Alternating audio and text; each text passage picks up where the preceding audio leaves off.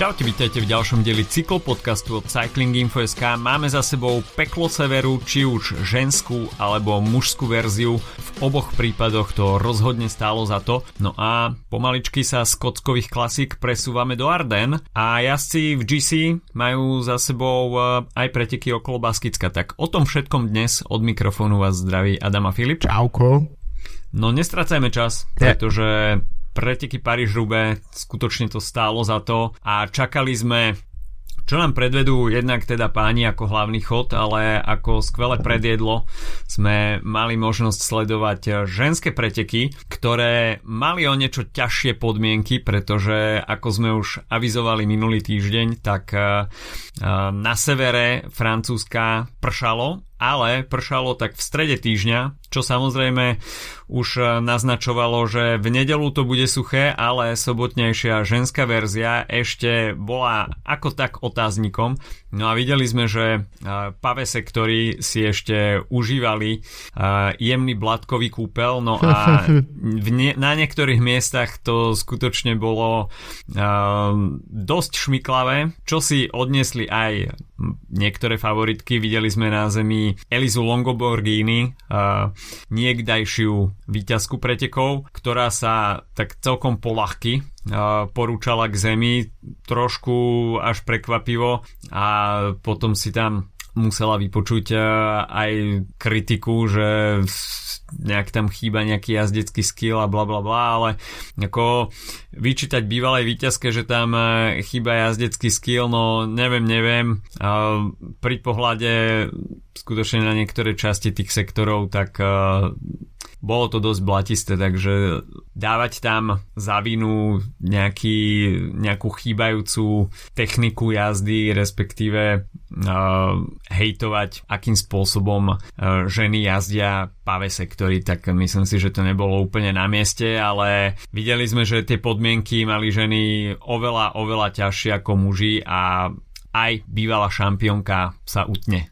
Hey, tak uh, netreba zabúdať tiež na to, že ženy majú tak cca o dvadsať kilogramov menej a, a, a to tiež určite nejakým spôsobom stavba tela a podobne sa podpíše pri takýchto veciach. Tiež uh, tá tradícia toho, že áno, Elisa Longo Borghini je bývalá víťazka, ale je víťazka druhého ročníka Roubaix a toto mm. bol tretí. Um, zatiaľ, čo keď si vezme, že uh, pri mužskej verzii pretekov sa určite budeme baviť o Johnovi Degenkolbovi, ktorý vyhral tieto preteky dvetisícpätnásť, mm. a neviem koľka už po a po, tuším jeho nejaká pomaly dvojciferná účasť na tých pretekoch, či plus sem tam majú to Roubaix, Roubaix, Pavé aj na Tour de France, čiže tá, tie skúsenosti tam sú úplne iné ako uh, v ženskom pelotone, ktoré, kde vlastne tie pretekárky ešte tri roky dozadu ani nemali vlastne ani dôvod ísť trénovať na tie najhoršie, proste na Arenberg a Carrefour de l'Arbre, proste to nebolo potrebné, lebo tie preteky neexistovali. Takže presne vyčítať im niečo také a špeciálne v tak ťažkých pretekoch. Um, to, so, to je jednoducho krátkozraké. Um, ja si myslím, že keď si to nás, násval pred jedlom, tak uh, občas sa stane, že predjedlo je tak predčí hlavný chod. Presne tak a myslím si, že tento víkend sme uh, boli toho svedkami. Aspoň minimálne, čo sa týka tej drámy. Keď si vezmeme to, čo hmm. uh, vlastne Van Aertov defekt, o čo nás pripravil, o to, o to, že sme mohli vidieť duel dvoch z najlepších cyklistov v súčasnosti, um, si to proste rozdať v, na velodrome, tak uh, o to nás pripravil defekt pravdepodobne hmm. a videli sme tam také ako keby vy, vyvrcholenie pretekov, ktoré nebolo trochu také akože taký pád trošku akože čo sa týka zábavy alebo ako to nazvať, entertainmentu televízneho, ale pri tých ženských pretekoch to naozaj, že vyselo na vlásku do posledných kilometrov alebo metrov doslova pred velodromom. Aby som to možno trochu zhrnul pre tí, čo to nevideli. Um, Alison Jackson, víťazka. Inak môžeme ju podľa mňa trochu dve menami na porovnanie mi pri, pri, pri, prichádzajú na jazyk. Jeden je Matty Hayman, že mm-hmm. pretekár, ktorý existoval a, a snažil sa, ale jeho úloha nebola vždy vyťaziť. Um, a druhé meno je Anna Kiesenhofer, pretože málo kedy vidíme v takých mm-hmm. uh, veľkých pretekoch, že by sa celodennému úniku naozaj podarilo uh, zvíťaziť. A Alison Jackson z Kanady uh, a z í ef Education Tipco es vé bé, mimochodom, um, rád by som siahol do pamäte, ale ne, nenapadá mi, uh, že by sme mali niekedy víťazku alebo víťaza monumentu um, z týmu, ktorého sponzor skrachoval pred niekoľkými týždňami, es vé bé banka, Silicon Valley Bank, sme určite mnohí z vás počuli o tom.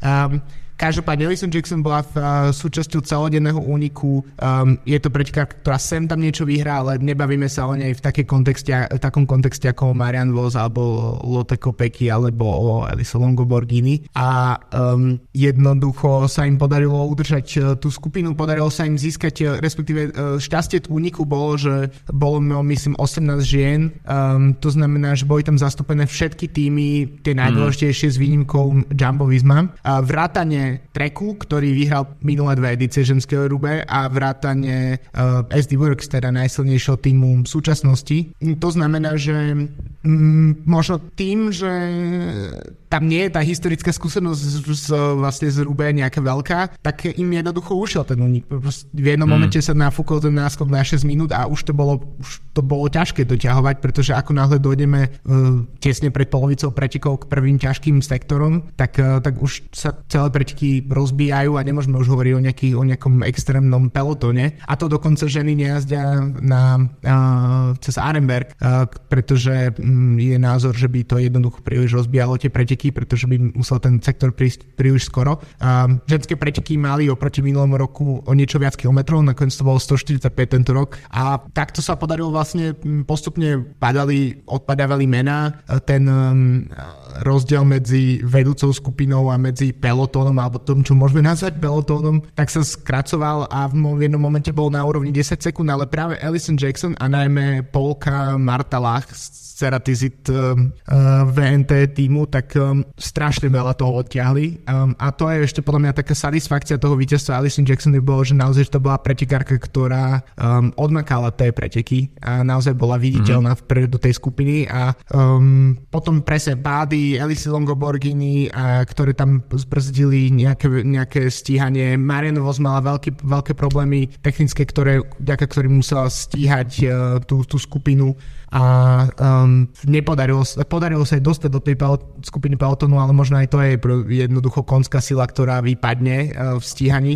Tak sa udržal tých šesť posledných žien až do, až do velodromu a tam um, sme, alebo sedem, a tam sme videli pád pretekárky es dé Works a následne Alison Jackson uh, triumfovala naozaj Matty Hayman štýl, um, meno z, z celodenného úniku, meno, ktoré nepočúvame často, neobjavuje sa často. Um, podobný vek, myslím, že má tridsaťštyri, čiže aj kopec skúseností už za sebou a um, obrovská, obrovské víťazstvo pre um, tým, ktorý ne, nepatrí v ženskom pelotóne medzi tie najväčšie značky a možno to toho pomôže tým smerom uh, vlastne dotiahnuť. Ja si myslím, že veľká smola pre es dé Works, a, ktorí sa v podstate spoliehali v závere na Femke Markus, ale ten pád bol, ako hejtoval sa trošku ten pád Elisy Longo Borghini, ale toto mi prišlo ako úplne uh, trošku z inej planéty. Kančelára s vlajkou. Zrazu, zrazu bola na zemi, hej.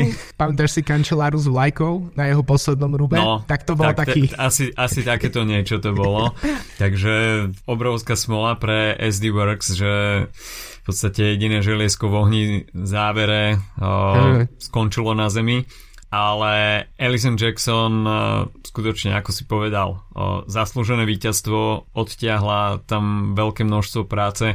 V podstate ona bola aj taký možno hnací motor tej skupiny, bolo vidieť vo viacerých záberoch, že chcela dotiahnuť túto skupinu na velodrom, aby sa šprintovalo o víťazstvo a nabádala tam členky toho úniku, aby sa spolupracovalo, že je tam šanca. A na rozdiel od Mattyho Haymana, ktorý neveriacky sa držal za hlavu, že čo sa to stalo, tak Alison Jackson si to užívala plnými duškami a ten jej taneček som si zatiaľ pustil po sobote každý deň aspoň raz. To je presne ten rozdiel, že, že ako dokážeš sa správať po víťazstve v Roubaix. Každopádne um...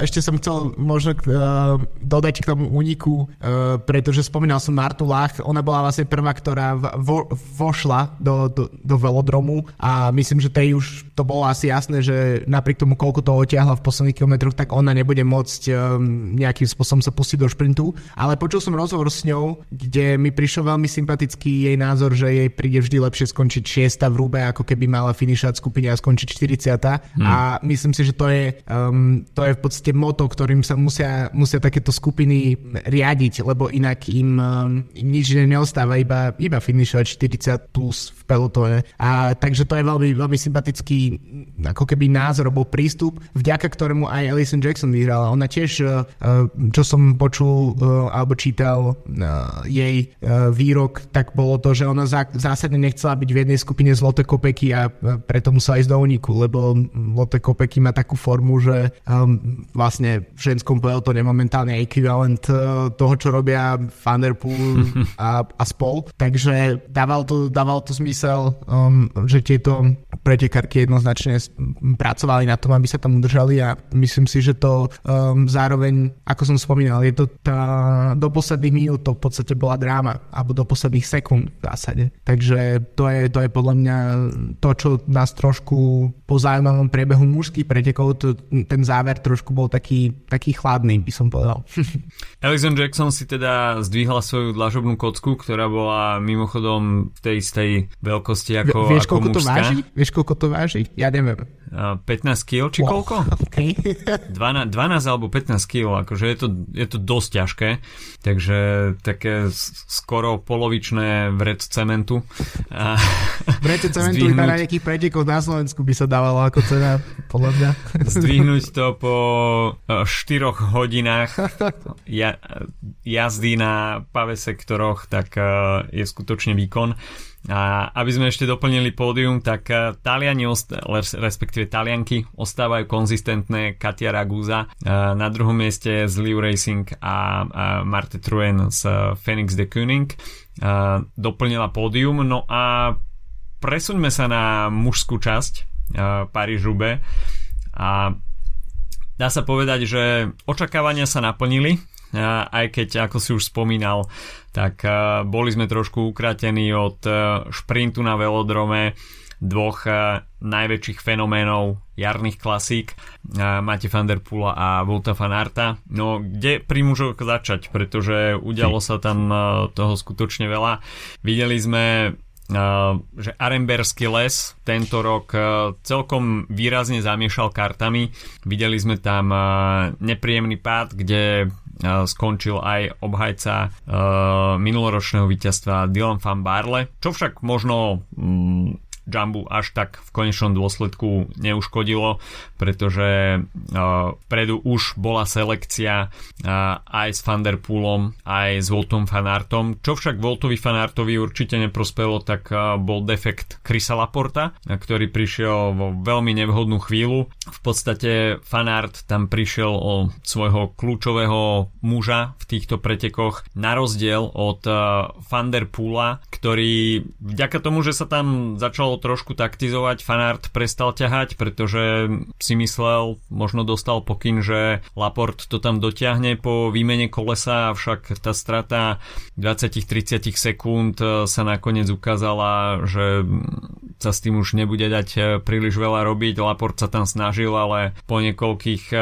minútach, kilometroch mu asi bolo jasné, že sa ocitol, ocitol v zemi nikoho a medzi dvoma skupinami tam skutočne iba plitval silami.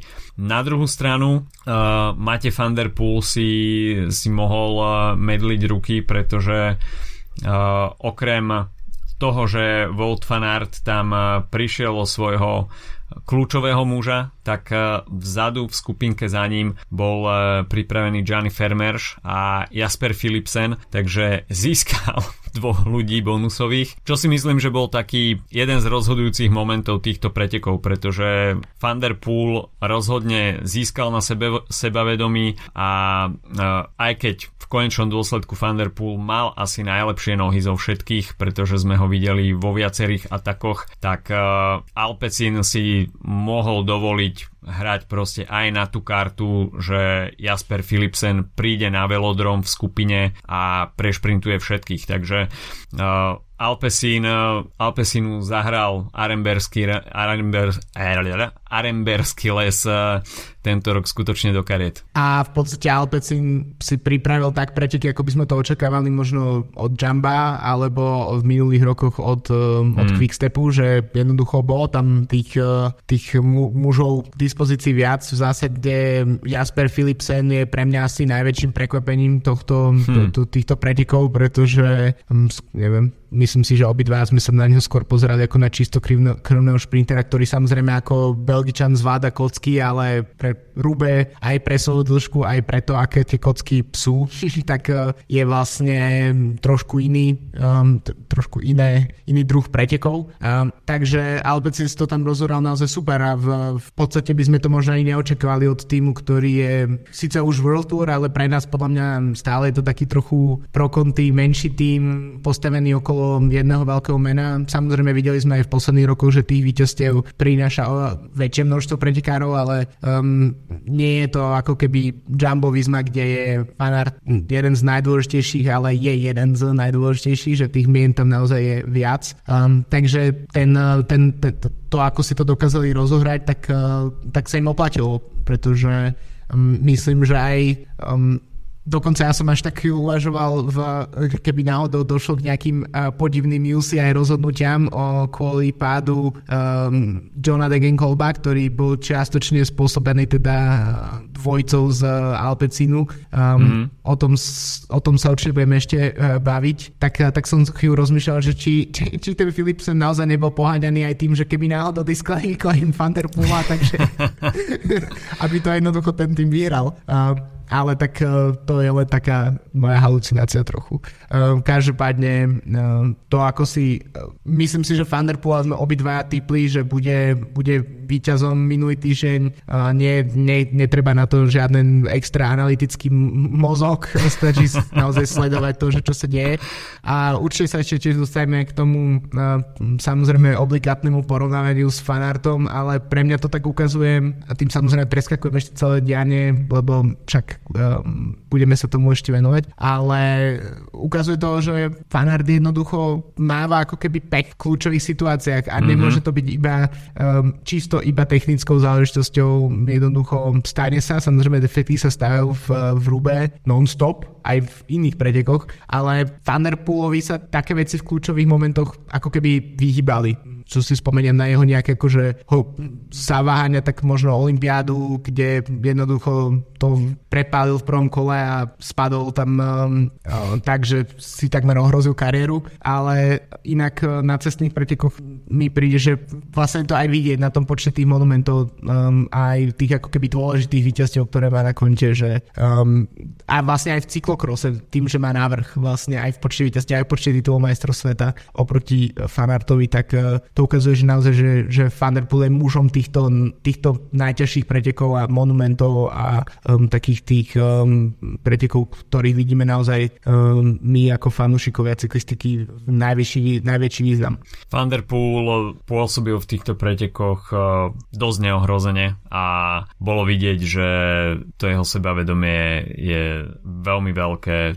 Bolo vidieť, že má skutočne fenomenálne nohy, čo potvrdil potom aj v rozhovore. V podstate asi dva tri krát sme videli, že v zákrutách, v sektoroch, v tých prudkých deväťdesiat stupňových zákrutách tam dával proste wall ride na, na trávu, že išiel skutočnú hranu, čo ako bolo neuveriteľné, že Uh, miestami si myslím, že až tak dosť riskoval, že chcel dostať uh, konkurenciu pod tlak a nielen teda aj solo už zvyšok... riskoval na konci, keď tam to skoro napálil. Že že skutočne uh, neskutočne si veril a chcel sa nielen teda zbaviť uh, jasov typu Mats Pedersen, ktorí by mu možno priniesli uh, trošku vrásky na čelo na velodrome a respektíve chcel možno odstrániť Kunga Ganu a nejaké možno ich pokusy uh, na nejaký únik, dajme tomu na Carrefour de l'Arbre, uh,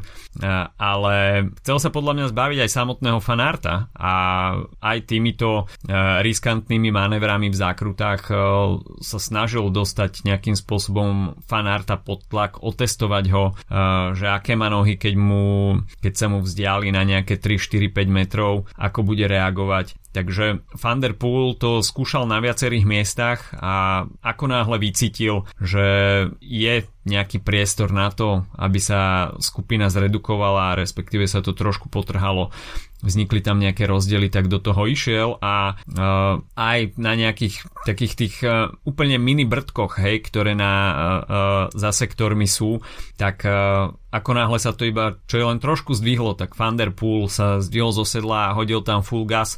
Mm. Takže videli sme, že Van der Poel prišiel na tieto preteky skutočne perfektne pripravený, mal to v hlave zrovnané a jednoducho konkurencii dával pri každej možnej príležitosti najavo, že nechce dôjsť na velodrom v nejakej väčšej skupine, ktorá by ho nejakým spôsobom ohrozila. Chcel tú selekciu spraviť čo najprísnejšiu a to sa mu v podstate aj podarilo. V závere sme videli, že dokon, dokázal s ním uvisieť iba Wout van Aert, ktorý tam mal potom veľkú smolu na Carrefour de l'Arbre, kde v závere chytil defekt a už to bola v podstate one man show Mathieu van der Poela, ale videli sme, že išiel aj v tomto solo úniku do toho full gas a na tom sektore, kde minulý rok Yves Lampert ochutnal tvrdosť dlažobných kociek a betónu, tak Van der Poel práve tam lízol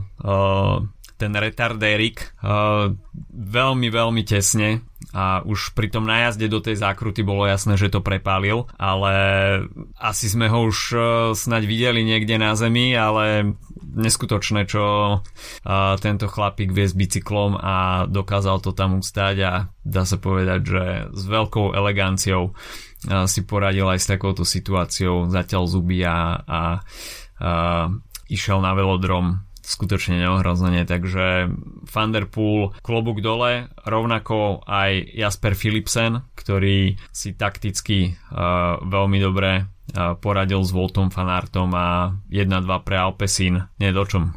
To, dosť drzosť inak ešte, že v, lebo oni vlastne finišovali kvázi naraz Van der Poelom o jeden okruh dozadu a že tá drzosť ešte, že otešiť sa s Van der Poelom vlastne, popchať sa do tej cieľovej fotografie, hej, a potom ešte okolo vyprašiť Van Aerta v, v šprinte, to je dosť drzosť. A, ale klobúk dole, hej. A, ako hodnotíš celú tú situáciu s Johnom Degenkolbom? Myslím si, že väčšina z nás to um, v srdiečku túžila vidieť Degenkolba na, na Paríž-Roubaix a na, naozaj sa, ja keď som uh, sledoval tie preteky, najskôr som ich sledoval bez zvuku, uh, tak som sa mi až nechcel veriť, že tam vidím že tam vidím Degenkolba v tej vlastnej selekcii um, a jednoducho prišiel tam moment, ktorý, ktorý sa ako keby na prvý pohľad dá veľmi jednoducho zhodiť, ako keby na, že to je chyba um, Alpecinu a hlavne teda Van der Poela, ale z, z druhého z druhého pohľadu alebo detailnejšieho pohľadu, tak to nejak špinavo rozhodne nevyzerá. Srdiečko zabolelo, to, to nebudem klamať, pretože Johna Degenkolba sme už dlho nevideli, že by bol takto aktívny v pretekoch. Od, od, od Roubaix etapy v podstate na Tour de France, no. Takže vždy sme ho mali niekde, že je na radare, ale tak niekde úplne vzadu s vypadávajúcim signálom. Takže vidieť Johna Degenkolba a celkovo D S M tým, že sú aktívni na jarných klasikách, tak je to taký príjemný zjav. Predsa len od toho jeho víťazstva na Roubaix je už osem rokov, čo, čo je teda hodne dlhá doba a, a asi každý chcel, aby, aby John Degenkolb bojoval, dajme tomu, aj o víťazstvo na velodrome. Prišiel tento veľmi nešťastný pád, dá sa povedať, že veľmi blízko cieľa, kde už ťažko niečo človek spraví, hej, doráňaný a, a navyše so stratou, tam už skutočne človek myslí iba na to, aby dokončil preteky s odsťou. Samozrejme, Roubaix sú preteky, ktoré sa dokončujú, dá sa povedať, za každú cenu. Pokiaľ človek je schopný uh, dôjsť do cieľa, tak uh, tam žiadne D S, uh, D N F-ka nehrozia, že človek si nastúpi iba tak do tímového auta. Uh, Paríž-Roubaix sa dokončuje a bolo to v konečnom dôsledku pekné siedme miesto. Hej, siedme Super, miesto na Roubaix je, je parádne umiestnenie. A, a dá sa povedať, že skončil ako keby posledný z tejto skupiny, a, pretože a, nikto iný ho nestihol a, predísť, takže a, možno, že by ho takéto umiestnenie čakalo aj na velodrome, akurát, že to mm. bolo s tou trpkou príchuťou, že, že proste kvôli pádu mu bolo zabranené a, bojovať o lepšiu pozíciu, lepší výsledok. Čo sa týka toho incidentu, ťažko to nejakým spôsobom hodnotiť, ako Uh, Van der Poel sa tam s Philipsenom striedali, Degenkolb tam išiel úplne na kraji vpravo, v podstate uh, po, po, udu, po udupanej zemi, hej, po cestičke medzi, medzi trávou a, a, paves, a kockami, takže on volil tú pohodlnejšiu stopu, čo sa samozrejme na pavesektoroch robí úplne bežne. Na druhú stranu tá cesta sa tam nejakým spôsobom zužovala a boli tam aj diváci. Uh, tá udupaná hlina tam, dajme tomu, končila, hej, a už bola v podstate iba tráva a, a pavé kocky. Degenkolb sa tam chcel posunúť doľava, uh, bohužiaľ preňho bol tam Van der Poel s Philipsenom v určitú dobu tak tesne vedľa seba, nebol tam priestor a Degenkolb sa tam obtrel o, bol to Van, Van der Poel to bol, uh, Van der Poel. Van der Poela. No a väčšinou na takomto nepríliš stabilnom povrchu vyhrávajú ostrejšie lakte, no. Van der Poel ich mal ostrejšie, Degenkolb tam vliezol hlbšie do trávy, šmyklo sa mu koleso, padol na zem. Na jeho šťastie nepadol nejak úplne uh, tvrdo na dlažobné kocky, ináč by z toho bolo asi aj nepríjemnejšie zranenie a tá tráva ho trošku stlmila, ale uh, no veľká škoda, ako naposledy ma takto zabolelo srdce asi minulý rok na Vuelte, keď, keď Roglič tam yeah. uh, v tom šprinte takto úplne nezmyselne padol tiež. Mi trvalo pol minúty, kým som v podstate pochopil, že o čo, čo sa vlastne stalo, lebo to je pre človeka taký trošku šok. Tak veľmi podobné to bolo tu, že, že pre, čo sa to stalo, prečo sa to stalo, ako je to vôbec možné a, a najmä pri tak sympatickom jazdcovi, akým je John Degenkolb, tak a, a, obrovská škoda pre ňoho. Ale vyzvihujem uh, skutočne ten jeho výkon. Bol tam aktívny uh, a tento deň mu vyšiel, bohužiaľ, veľké, veľká pretekárska smola, ale taký je fotbal, ako by sa povedalo.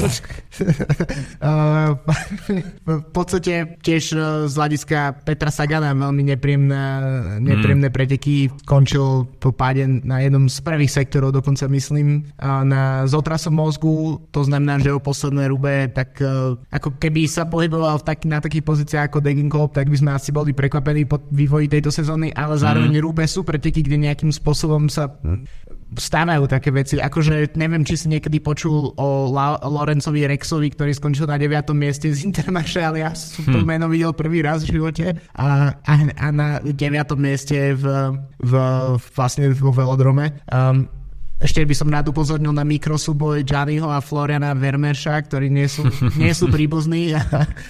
Gianni vyhral, skončil jedenásty, Florian dvanásty. Um, ale ešte, ešte možno tak na sekundu, že o um, V závere Sanremo, to sme označili za desať najlepších kilometrov sezóny a neviem, koľko trvá Carrefour de l'Arbre, ale je to asi minúta a pol, povedzme, alebo dve minúty a to je, že... Bolo dlhšie. Je to viac? Dobre, neviem, to je jedno. Každopádne je to taký, ako keď pozeraš taký experimentálnejší film, povedzme, a zrazu sa deje kľúčová scéna, ale ani nevieš, že sa deje a, a respektíve netušíš, čo sa deje a vlastne jej dôsledok bude mať vplyv na celkovo ten obraz toho filmu, hej, alebo to, ako to mm. budeš vnímať, alebo na vývoj toho príbehu, tak presne to je Carrefour, že je to blízko cieľa, ale nie úplne blízko cieľa, rozbije sa tam úplne všetko, keď tam niekto padne, ako Degenkolb, tak preteky sú proste vybavené, akože to, že skončil mm. siedmy s koľko, s dvoma, dva pol minútami manka, tak to je zázrak v podstate, mm. pretože rozbehnúť sa tam, alebo získať tam čo, čo neviem, náhradné koleso, alebo náhradný bicykel, to, to to jednoducho nejde. A, a zároveň si je to úsek, s ktorým si nevedia veľmi poradiť ani kamery, ani, lebo však samozrejme padajú tam občas aj motorky s kamerami a podobné veci. Jednoducho ten, to je ako keby chaos, zmotnenie chaosu cyklistiky je vlastne tento jeden kockový úsek a je, pre mňa je to hrozne, uh, pozrel som si to v, v highlightoch, ja neviem, tri štyri krát akože celý, celý, celý, celú tú časť, lebo to je tam, aj keď aj keby to vlastne nemalo, aj keby sa Van Aert tam nemal ten defekt a išli by spolu do cieľa a tam by sa rozhodlo na tej cieľovej páske, čo by bol sen každého klasikárskeho fanúšika, tak, tak stále tie, ten, tie kľúčové momenty sú tam a je to, to je to, prečo je um, každý rok, keď je ronde, tak si hovorím, že hm, možno už teraz som došiel v, v, z takej pozícii cyklistického fanúšika do toho, že vlastne už mi ronde ako keby prináša viac radosti ako Paríž-Roubaix a potom týždeň na to, keď potom pozerám Roubaix, tak si hovorím, že to sú najlepšie, najlepšie preteky, aké môžeme sledovať. Že vlastne ten, ten súboj medzi Ronde a Roubaix, tým, že sú to úplne odlišné preteky, ale s tými istými hercami, tak, tak, je, tak je to, sú to pre mňa akože dve najobľúbenejšie um, v podstate chvíle sezóny. Takže to je ako keby um, ťažko si naozaj vyberať. Minulý týždeň by som povedal, že Ronde uh, u mňa má nad Roubaix a tento týždeň ne, jednoducho žijem z toho, čo som videl v sobotu a v nedelu. Takže naozaj klobúk dole pred týmito pretekmi a pred aktérmi. E, ako ja som si tohto ročné Roubaix neskutočne užil. Sám som bol prekvapený, že koľko vecí, že aký vplyv mal Arenberský les, hej, o, o čom som už povedal, že napriek tomu, že sme tam nevideli, že by tam niekto z top favoritov nejakým spôsobom prišiel o preteky, tak tým, že Laporte tam dostal defekt, hej, hey. Van Aert bol izolovaný a tým, že sa čakalo na skupinu za nimi, tak Van der Poel mal plus dvoch ľudí, tak to si myslím, že veľmi ovplyvnilo preteky, no a potom sa samozrejme už každý čaká na uh, Carrefour de l'Arbre a tam to skutočne vždy stojí za to. Van der Poel to tam poriadne osolil a takisto sa hovorilo o veľkej smole Van Aerta a tom defekte, ale myslím si, že súhlasím s názorom, že, že ok, niekedy je to skutočne smola, ale uh, neviem, či Filip Žilber alebo kto sa vyjadril, že toto v podstate smola nebola, hej, že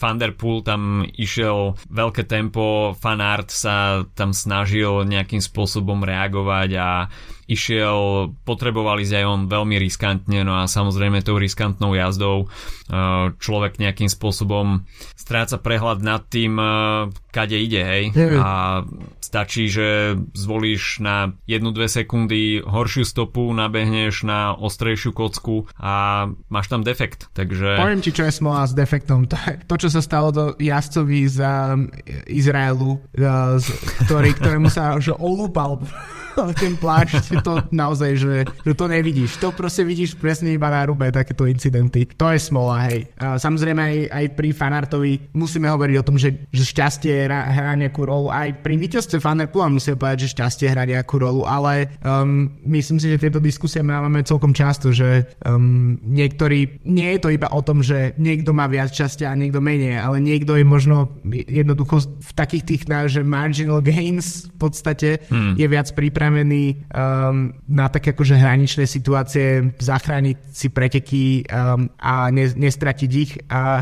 uh, v na, zatiaľ v týchto rokoch, posledných pár rokoch sa zdá, že to je že takmer vždy Van der Poel, keď prichádza na, na lámanie chleba.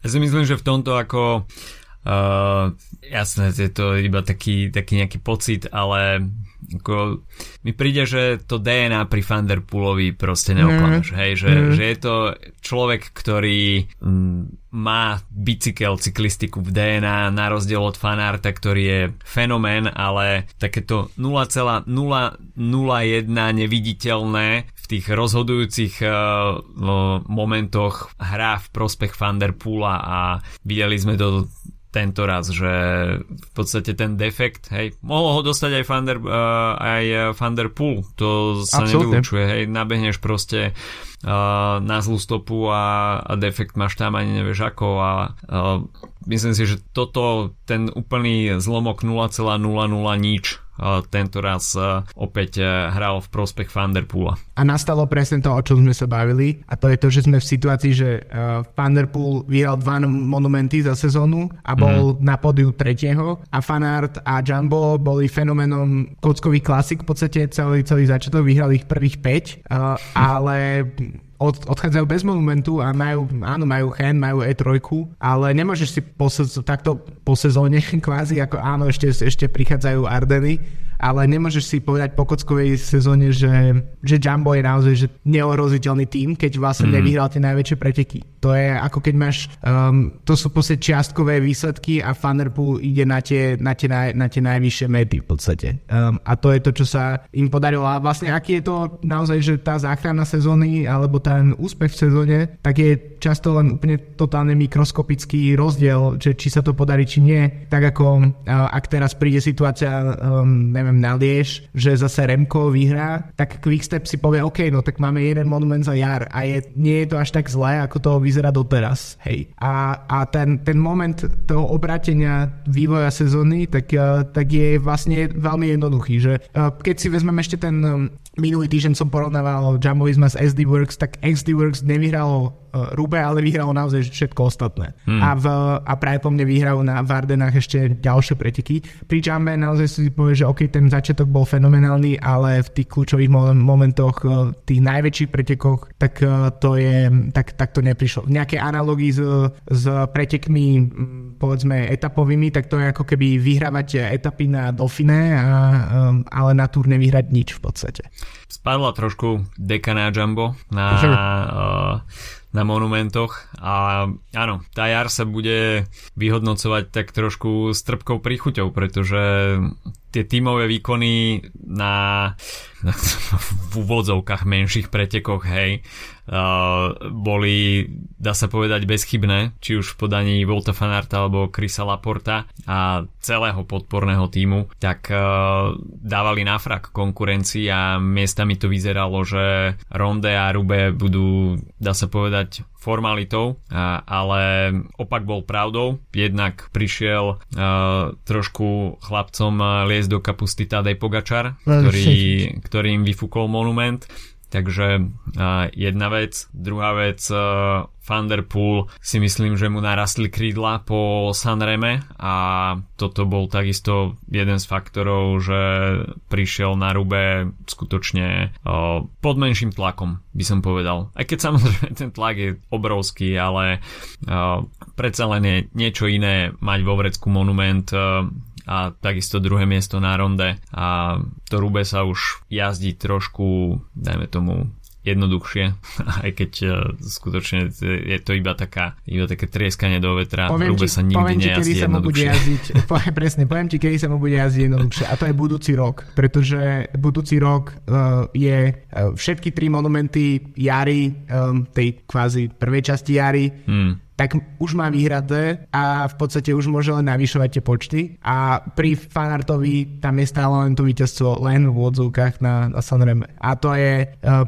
veľký podľa mňa taký psychologický skok, mm. že Van der Poel v podstate si má menej čo si dokázať, hej? Môže, môže teraz ísť atakovať presne, skúsiť vyhrať Liež, skúsiť vyhrať Lombardiu, um, tak ako sme sa bavili o Pogačarovi, že by to mohli skúsiť na päť monumentov. Um, môže skúsiť zbojovať ju o titul majstra sveta, čo predpokladám, že bude chcieť, ale v podstate má vybavené, že to už či on vyhral, ja neviem, é tri niekedy alebo hand histórii, tak už to nie je mm. až také podstatné, keď vyhral uh, všetky tie hlavné monumenty. Určite áno. A uh, kto vie, že či sa už nepečie nejaká tichá dohoda medzi Van der Poelom a Pogačarom, že si, si dajú pa...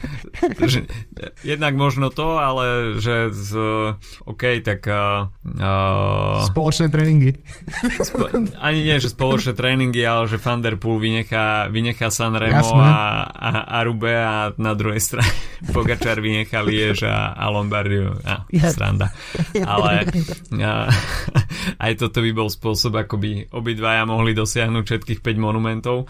Uh, Každopádne Uh, spomínal si aj Sagana, tak uh, veľmi, veľmi nešťastný odchod z posledného Roubaix uh, s otrasom mozgu a dé en efkom, uh, takže pre Petra Sagana neúplne najlepšia rozlúčka s uh, ihriskom, na ktorom kedysi dominoval a v podstate uh, dvíhal ľudí po celom svete zo sedačiek, tak uh, veľmi smutná rozlúčka. Uh, Čo sa týka nejak tej top desiny, tak uh, veľmi príjemné prekvapenie Pipogana, s ktorým sme viac menej počítali, ale predsa len bolo otázne, že uh, či bude konkurencieschopný a uh, najmä ako zvládne, dajme tomu takú tú taktickú uh, časť uh, Paríž-Roubaix. Uh, Stefan Küng takisto uh, veľmi sympatický výkon. Mats Pedersen, tak uh, v tých kľúčových momentoch, uh, kedy Van der Poel zavelil, uh, respektíve spustil tú najväčšiu forsáž, tak tam už bolo vidieť, že uh, Pedersenovi chýbajú sily. On si to v podstate aj po Arenbergskom uh,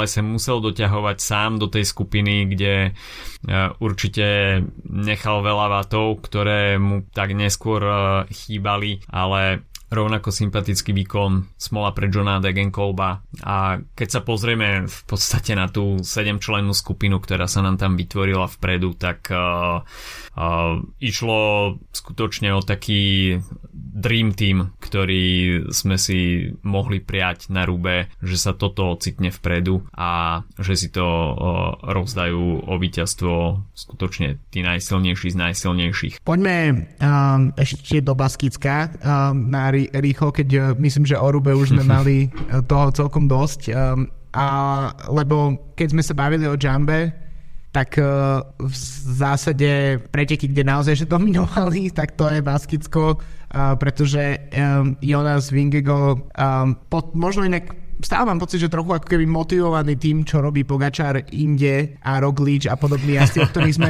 že, možno, že rok dozadu, aj keď vyhral Tour, tak ešte nikdy by som nepovedal, že Vingegaard po, bude ten, ktorý bude jazdiť tieto týždňové etapáky a bude tam, že na oko do, tak dominovať, že jednoducho konkurencia nebude mať nárok, tak si odnáša celkové prvenstvo a tri etapy a myslím si, že keby Vingegaard jazdil päť rokov dozadu, tak by nepristupoval takto k pretekom, ale myslím, že dnešná doba je pri, vyslovene prajená na to, akože eliminovať konkurenciu a, a, a skúšať si pripísať víťazstva, kde sa dá a um, Vingegaard to ukázal absolútne dominantným spôsobom, až takým by som povedal miestami až drzým um, minimálne to tretie etapové testo, ktoré mal tým dlhým únikom, tak v podstate nepotreboval to urobiť. Ne, nemal žiaden v podstate pragmatický dôvod, prečo by to mal robiť, ale spravil to a bol z toho celkom zaujímavá show.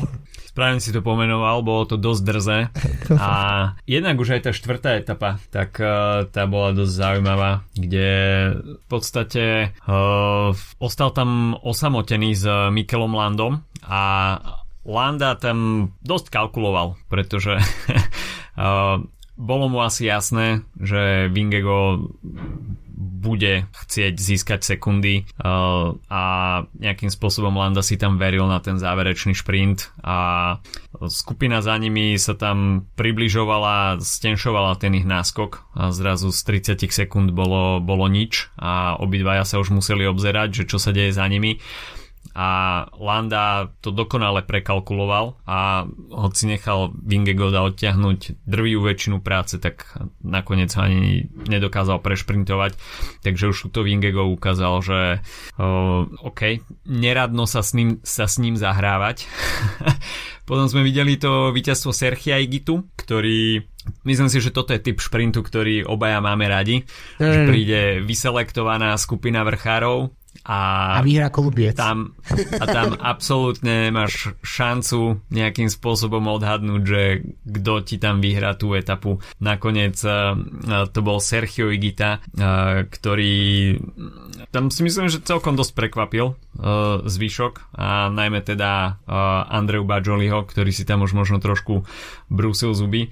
Ináč mimochodom, keď sa ešte vrátime k Rube, tak uh, pozeral som si minutáž. V tridsiatej deviatej minúte nahrávania sme prvýkrát spomenuli Quickstep na Rube. Aj, aj, a aj, aj to, a aj to uh, v podaní Remka, ktorý na Rube ani neštartoval. Takže toto iba nejakým spôsobom počiarkuje tú mizériu Quickstepu uh, z jary. Ale samozrejme my tu jar ešte budeme hodnotiť uh, po Ardenách, pretože kockové klasiky síce vyzneli pre Quickstep na nulu, ale samozrejme tá jar sa hodnotí aj po ardenskej časti, takže tam nechá, necháme si ešte priestor na, na celkové hodnotenie, pretože Remko ešte môže byť faktor, aj keď už oznámil, že na Amstli štartovať nebude, takže tých šancí pre Quickstep sa aj v Ardenách uh, trošku, trošku sa to tam stenšuje.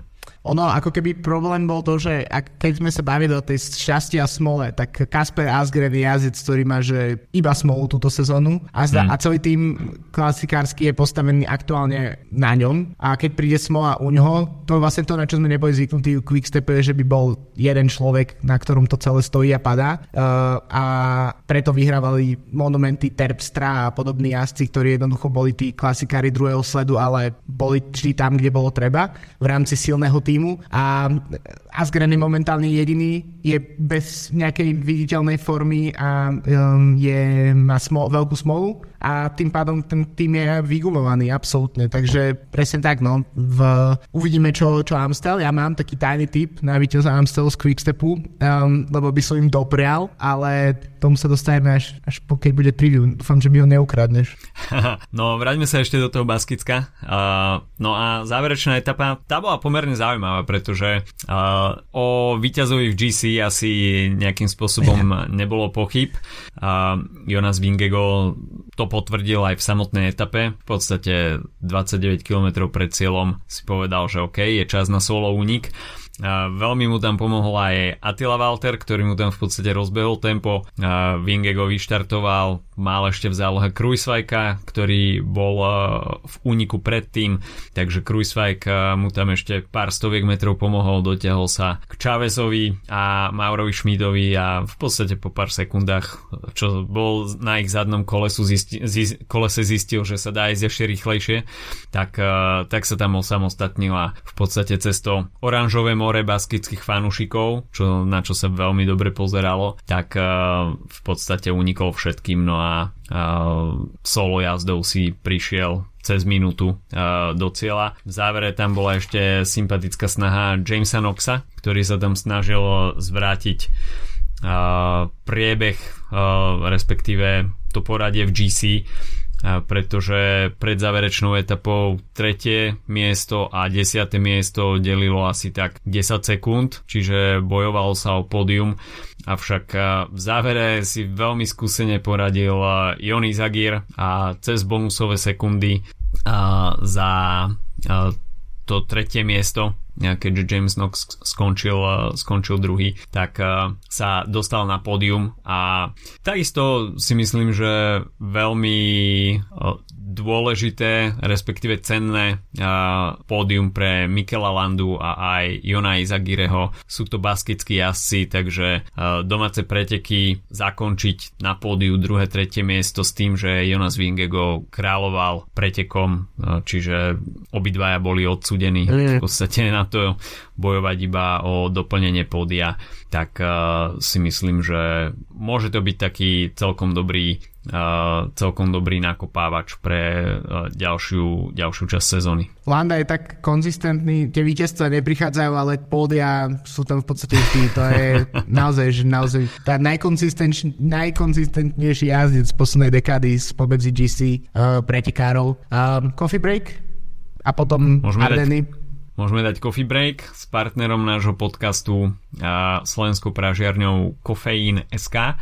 Uh, Kofeín takisto okrem kávových noviniek nezanedbáva ani o, technologickú časť o, svojej pražiarne, no a momentálne Uh, uvádza do uh, prevádzky novú pražičku, takže okrem toho, že uh, nová pražička kofeínu bude mať väčšiu kapacitu, takže uh, kofeín bude môcť uspokojiť uh, viacero zákazníkov, tak uh, má takisto nižšiu produkciu cé ó dva, čo je samozrejme príjemné pre životné prostredie, ale pražiareň, respektíve chod pražiarne nie je iba o tom, že príde nejaká káva, ktorá sa upraží, ale keď už človek robí takúto prácu trošku vo väčšom meradle, tak prichádzajú do toho viaceré premenné. No a myslím si, že Peťo Sabo je človek, ktorý má rád inovácie a rád sa hrá s ďalšími postupmi, vychytávkami, ako vylepšiť prácu a uspokojiť mlsné jazyčky zákazníkov a kávových fajnšmekrov, tak kofeín pokračuje v rozvoji svojho kávového parku, až by sme to mohli takto nazvať.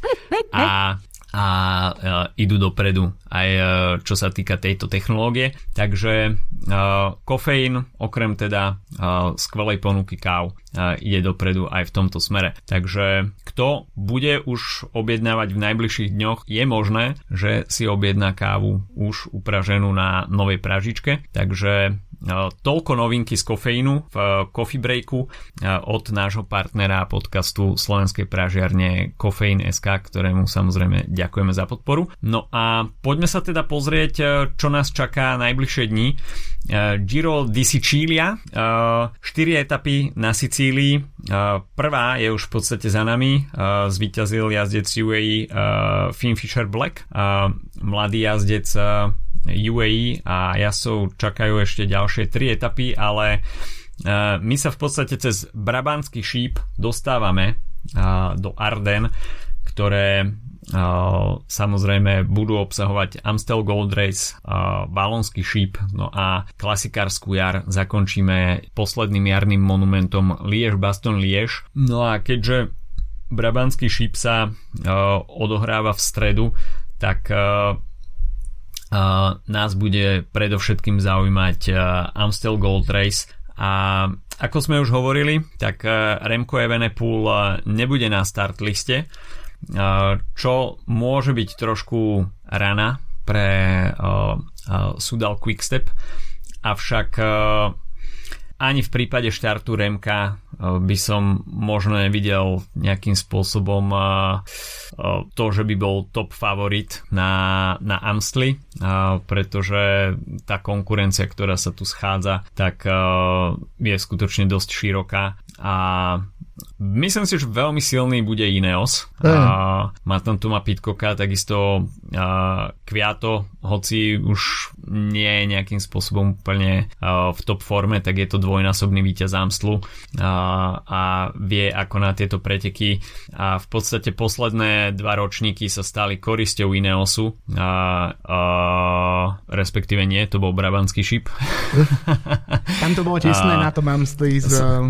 Pom, pomýlil som si to, ale, ale Kviato, Kviato vyhral minulý ročník, uh, rok dvadsaťjeden vyhral uh, Wout van Aert, uh, takže pri pohľade na ten startlist uh, Ineos si myslím, že bude veľmi silný, ale mm, Tadej Pogačar môže byť faktor, ktorý, ktorý zamieša výraznejšie kartami, takže vybrať niekoho na základe predošlých pretekov bude dosť ťažké, pretože schádzajú sa tam jazdci, ktorí ešte ťahajú nejakým spôsobom šnúru z jarných klasík, potom sú tam jazdci, ktorí prichádzajú z Baskicka, no a potom sú tam jazdci, ktorí absolvovali určitú čla- časť kockových klasík, ale dajme tomu, že Roubaix neabsolvovali, takže nebudú mať tak vytrasené ruky po týždni. A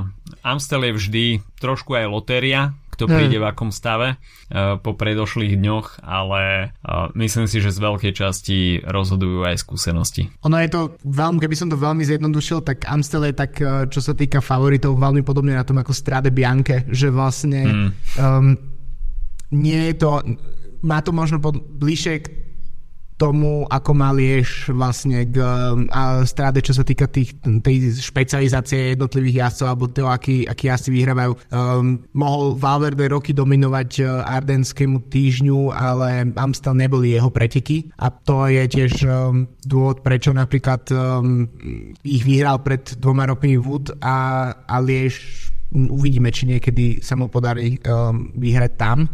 Takže to je taký, taký podľa mňa také špecifikum. Uh, ja by som sa pozeral okrem Ineosu, tak uh, určite um, Tisch Benoit s uh, Attilom Walterom z Jamba, mm. uh, takisto Benoit Cosnefroy, to je jazdec, na ktorého dosť často zabudáme, uh, ale je to jazdec, ktorý zvykne uhrať nejaké pódia. Uh, v Alpecine má taký čierny kon, by mohol byť Søren Kragh Andersen, ktorý šiel veľmi dôstojnú sezónu. Um, takisto v uh, Matej Mohorič, ktorý ešte nemá tu zo sezónu nejaký väčší výsledok. Um, To sú jazdci, na ktorých by som sa si pozeral tak najviac, ale tie selekcie presne uh, môžu dopadnúť všelijako.